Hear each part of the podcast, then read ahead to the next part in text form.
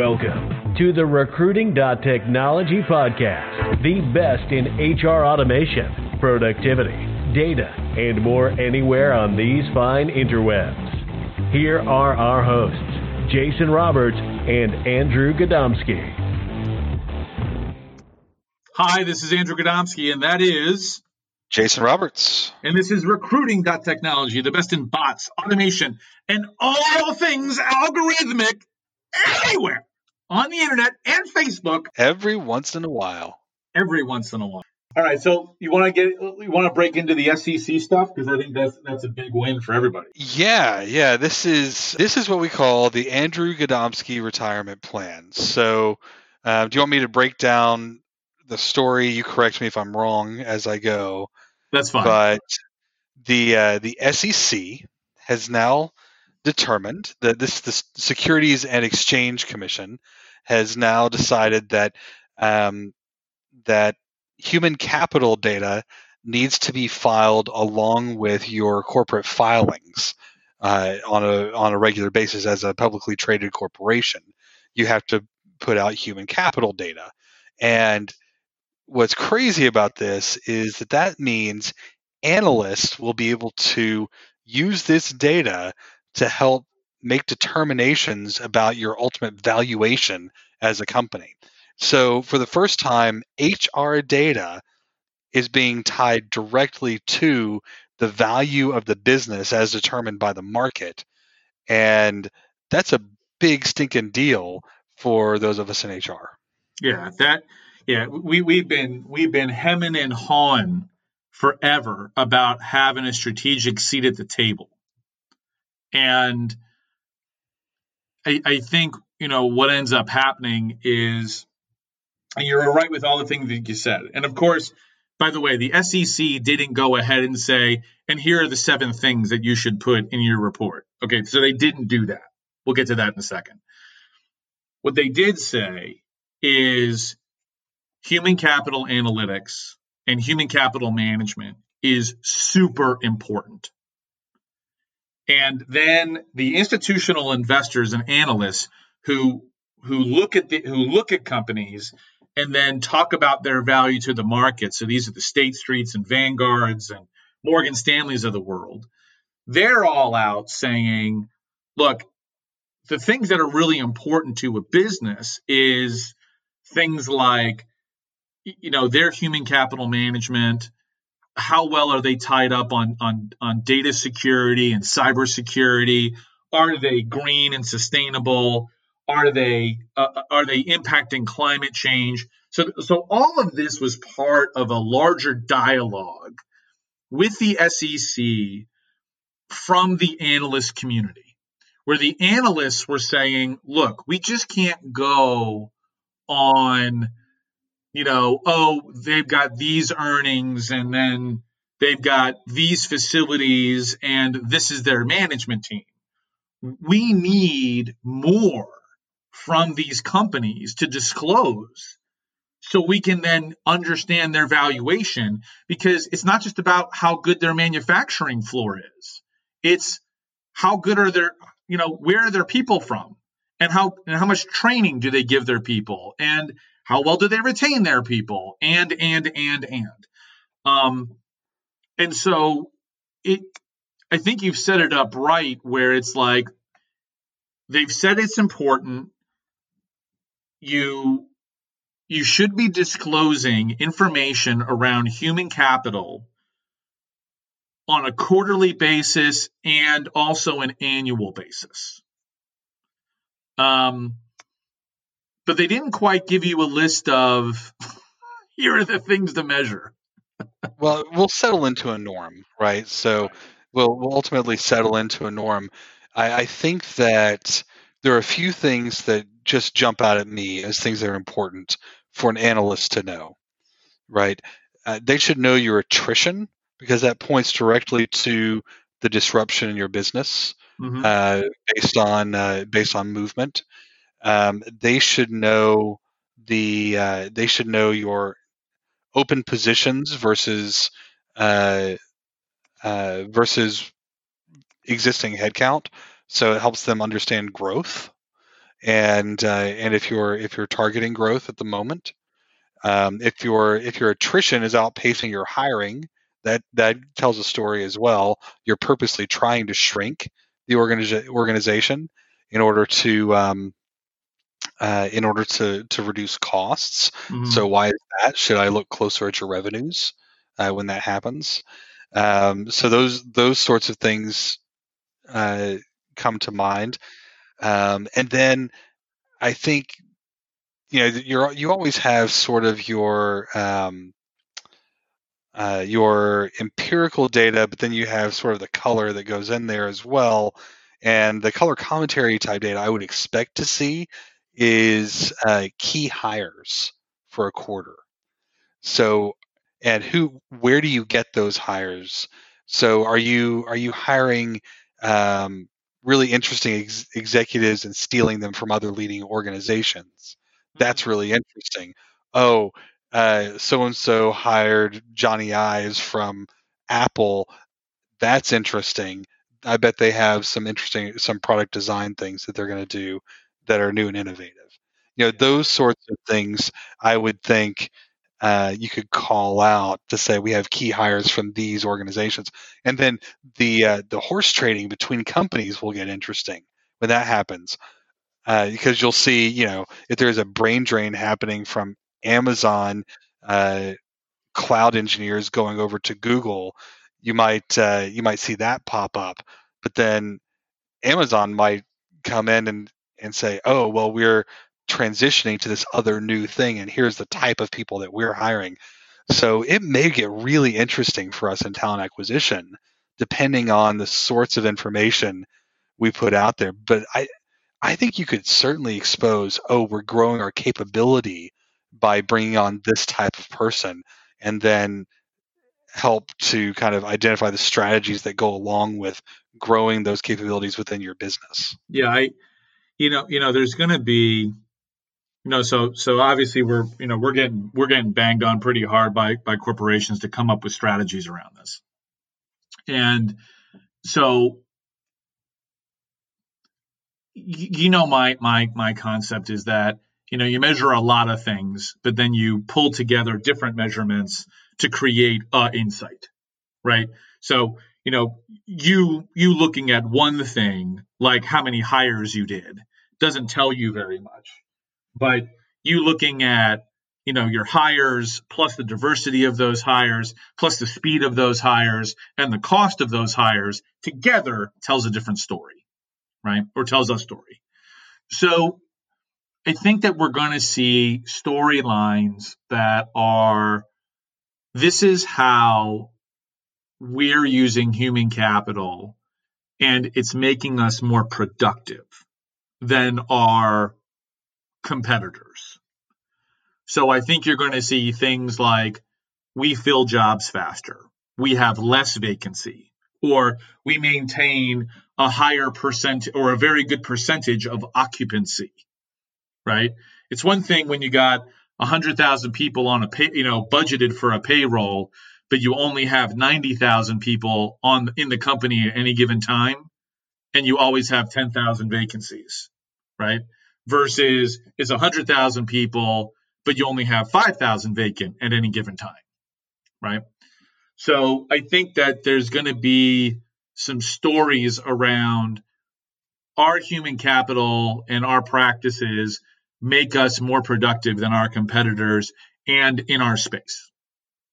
And so I think you'll see I think we'll see some interesting data around how we train our people, how well they go through training, how they we always are continuing investing in their in their capability.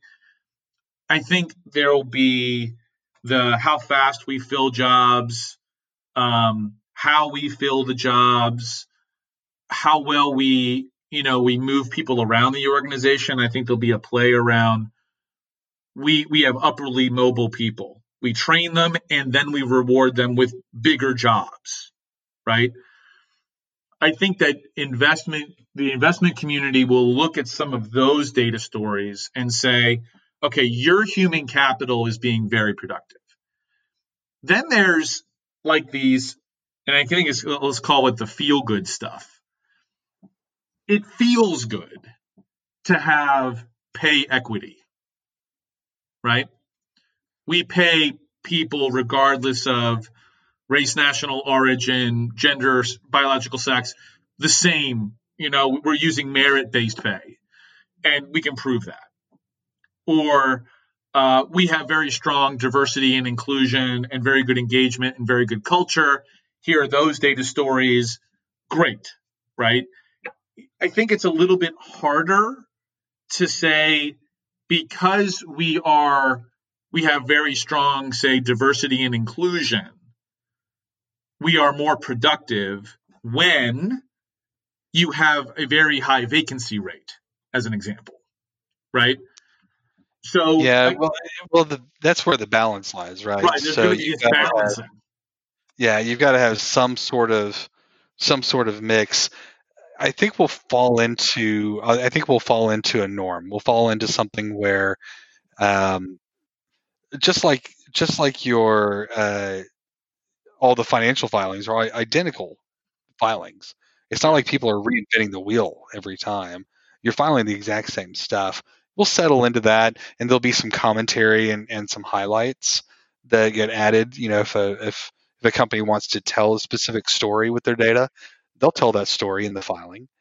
Um, but I I think it's really valuable. We've been saying for years, you know, the most important asset of an organization is its people, and we haven't had data for the analyst community uh, about that asset. Okay, well here we go. We're going to have data about that asset. That's a big deal.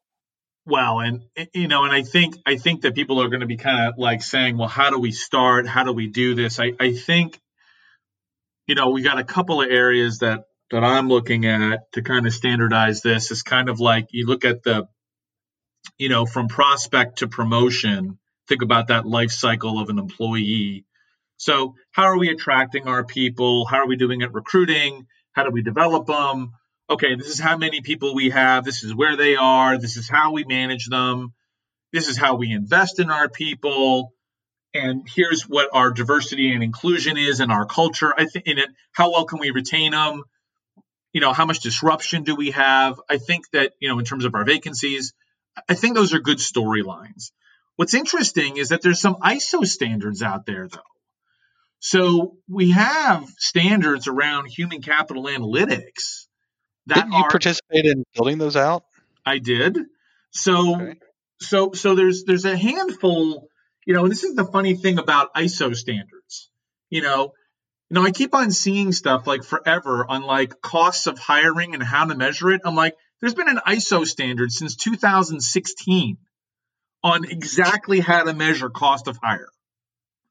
Right? How to measure your hiring costs. Here's the formula. It's been there for, it started out as an American national standard, then it was adopted as an ISO standard years later, which is the normal process where it starts local and then it goes global. Well, there's one for human capital reporting forget what the number it is. It's like 414 or something. Right? So, but there, there's an actual standard that says, oh, you're supposed to look at culture, recruitment, turnover, you know, leadership, etc., a certain way. And so you can go and get the ISO standard and you can download it. And then you can say, oh, well, do I measure these things? And I think what's going to be interesting, Jason, is you know the guys at Van, you know the, the the team at Vanguard, the team at State Street, the team at at Morgan Stanley, who were who were the ones doing the valuation and and, and they're out there seeking alpha. They're the ones who are going to say, well, what are the standards for human capital analytics? What are the standards from HR? And so someone who's outside of HR is going to then look at this analysis and they're going to start looking at some of these standards that candidly your average CHRO doesn't even know exists.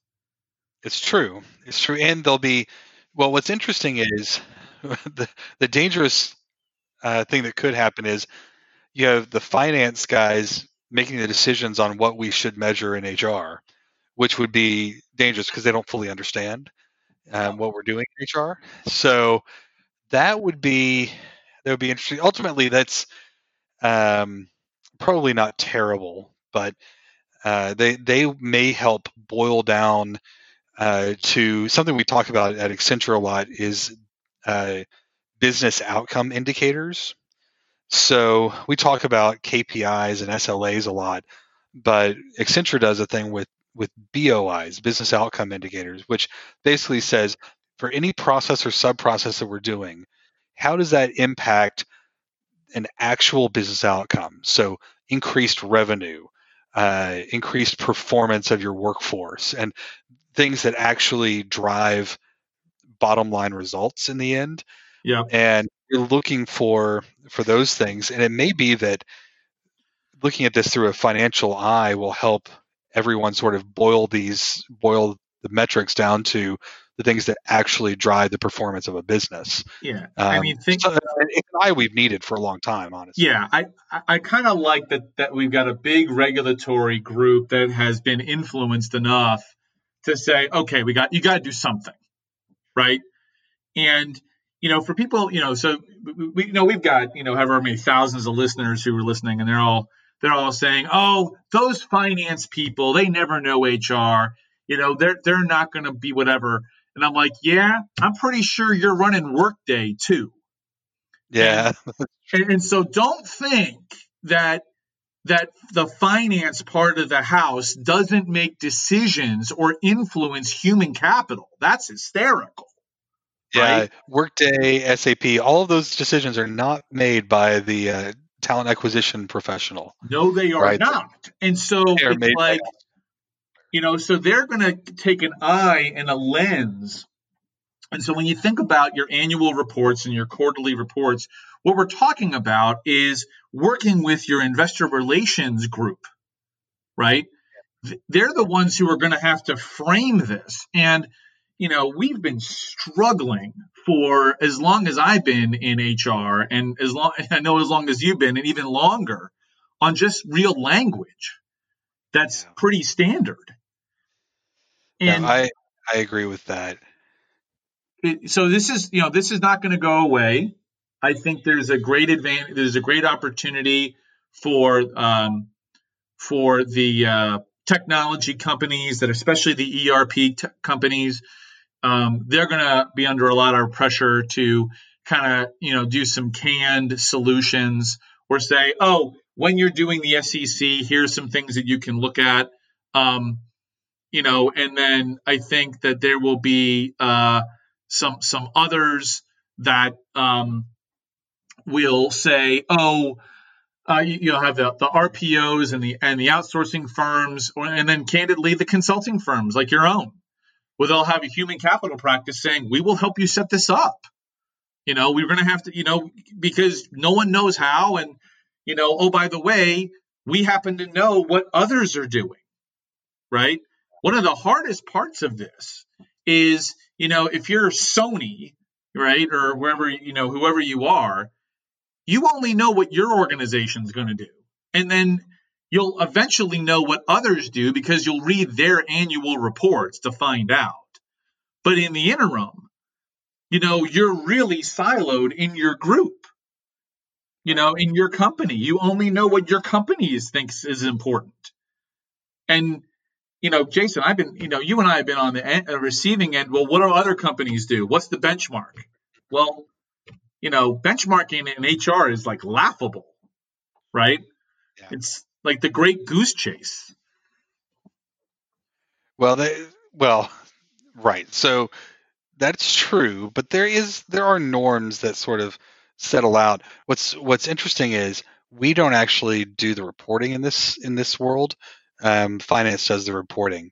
So what's different here is we need to go if if if you haven't done it already, you have to go to your finance team and say, here's the data that's important in HR, and here's how we can get it to you for the for your human capital disclosure, right? So yeah. you you have to be sharp enough to go out and engage with finance. Otherwise, they're going to try to figure it out themselves. They're going to pull whatever reports they can pull from the systems at hand and it may not be the right thing to tell the the best story And I think we're in a position now where we can tell a good story about HR and we can start bringing the story of what we're doing to the forefront. And that's really valuable. Um, it's, it's great to be able to, to be an integral part of the business. And, uh, and that's, that's what this is. So kind of be proactive, being proactive, solving the problem. Andrew, I was thinking about this and your, um, your buyer isn't the CHRO, it's the CFO in this Yeah. situation. Yeah, you have to yeah. go- There's Talk to a different group. yeah. I I I, I think that you know. uh, You know, and it's not just my buyer, right? It's anybody who's in this analytics space and you know who's who's trying to help a company, you know, with human capital. all three right? of you who have any sort of uh, all three of us, all three of you who have any sort of client base. right? But but but I think I, I think it will be this weird. Um, it'll be it, it'll be a new set of stakeholders that that candidly I just haven't done a lot of work with, where um, you know we'll be coming up with uh, you know okay here's the data, and, and and you know here's the data, here's what it says, here's what that story is. Okay, how is that part of your financial story, right? And and that's just not a story that the CHRO tells that often. And you know, and, and I think, and so I'm hopeful that the fact that you're going to that, that companies are going to be looking at this on a regular basis, they're going to have a slightly different set of conversations on a regular basis than they're used to. And and and then because once it's out there, it's well, this was in your annual report last year. So how did you do over the following year? Did you? Because then this is this other problem. You start talking about diversity and inclusion. You start talking about speed of hire. You start talking about better management. And then it's like, great. Well, what were your numbers last year and what were your numbers this year? How did you improve? If you think it's going to be hard in 21, think about what it's going to look like in 22. well, back to what we were talking about before. Maybe that's one of the ways you get DNI to stay on the forefront, right? So, you if you put that out as a big part of your strategy, and saying, you know, there there are consumer brands out there that you know they they need to change their their hiring mix so that they have more relevance to their end customer and we we have a client where that's that's their end goal it's they consider it mission critical to shift the composition of their organization because they uh, are so out of alignment right now with um, uh, with their customer base. I get Yeah. that. I think that makes a lot of sense. So um, if you go, it, it's a way of almost uh, keeping everybody honest. Once you go out there and say this is a key part of our strategy, um, those analysts are going to follow up and ask you about it every time. Yeah, it, it- that's right. And so now all of a sudden it becomes like this, you know, ju- just as you have a rhythm when you sit with analysts and you talk about this is what our business does, here's our development plan, you know, here is where we're making significant investments financially, here's our M&A strategy. So you have that dialogue, right? You have those talk tracks that kind of build back to your, you know, if you know you got your you got your strategic annual plan, right, which is like your three to five year vision, and you're kind of talking about that. You know, you're talking about this is how we're investing in technology. Well, now all of a sudden, you're going to be part of your talk track is here's how we're investing in our people. Here's those actual numbers. Here's how much of that we're here's how much of EBITDA we're reinvesting back into this part of our people. And I'm pretty excited about where we'll be in a few years. I mean, I'm excited about, you know, potentially building some of this. But you know, what a what a win for I think talent acquisition because all of a sudden people are going to be asking real questions about, hey, how good are we at getting talent? Because we want to put it in the annual report. We want to talk about diversity and inclusion and how we're making changes. And TA is really in the forefront on those kinds of things. And here's there's a couple of things with this, right? So data starts with the systems that you use. So um, I think that data integrity will improve because it ties back to financially reported data that has legal ramifications. So I think people are, are going to start, we're going to see adoption of ATSs go up. We'll see um, data integrity of the things that people capture because, you know, people's jobs will be at stake as a result of that, which is nothing good for us. It'll, it will mature us as a, as a function within the business. Um, the, the reason finance is as buttoned up as it is, is because if they screw up, somebody goes to jail and uh, that's uh, HR. I don't know if we'll get that far, but it, there will be ramifications. It's bad if you screw this up. So um, I think that that this will lead to maturity of the, of the function. I think it will lead to a focus on how HR actually impacts the bottom line. Can't wait to see analysts start calling out uh, companies, both good and bad, uh, for things they see in their their HR filings, and um, the the critical imperative that that will put on uh, on those of us who service HR to uh, to help move the needle for them one way or another. Mm-hmm. It's it is the best news we could ever have in our space is this news that yeah, the, it, that this filing is required. Yeah, it, it makes this you know, and, and I'm you know, you know, I'm kind of surprised that you know this thing kind of came down in November. I'll admit it, it came down like the week before Thanksgiving, right? and you know you know I, I, was excited about it but i'm like look we'll get to this on the podcast at some point but you know you know holidays and everything else but you know companies just now we're starting to prime them with okay you need to do this and all of a sudden putting in the data has has has become so important right that especially for talent acquisition. I mean, I think that we're looking at some things that are going to be like the days of, like, oh, we're not going to put it in the ATS, or we're not going to do the CRM, or we're not going to use that system. Some of that's going to go away for some of these larger organizations because because they're just going to say, hey, we need to be able to do this the right way. So, what are our key takeaways from all of this with the SEC filing, Andrew? What do we do? You know, I, I think the first thing that that companies really need to kind of get their hands around is, first of all,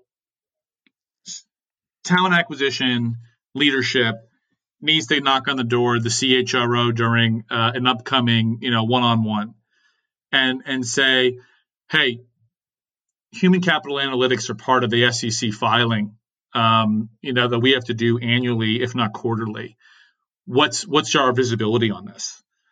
And you know, I think you know, as soon as the CHRO either knows about it or doesn't, but I think awareness is critical. And then you have to say, what are you talking about? Well, all right, go get some information about what this what this filing is supposed to be and start having the dialogue with the investor relations organization and say, what's the cadence that we do? What's the cadence that we have for the publication of the annual report? You know, I mean, it goes through an annual report is no different than like a government report that I'll write for Congress. It goes through a pretty good vetting process. Hmm. And so you're going to have to kind of lock in to that calendar and know that, hey, you know, we're going to publish our our filing, you know, in April or in March for the previous fiscal, which means that your talent acquisition analytics team or your human capital analytics team has their stuff kind of ready to go, you know, January.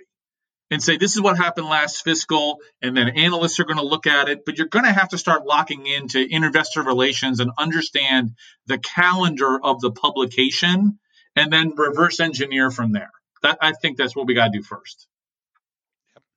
I, I, think that uh, I think that makes sense. I think approaching the the finance organization is is the starting point, and uh, and talking about this thing. Understand when they anticipate adding this this uh, data to their filings, and then a conversation about stories they've told before, stories that need to come, uh, in order to to outline a piece of strategy that you know, a part of this is there are pieces of the strategy we want to share and piece of the strategy we don't.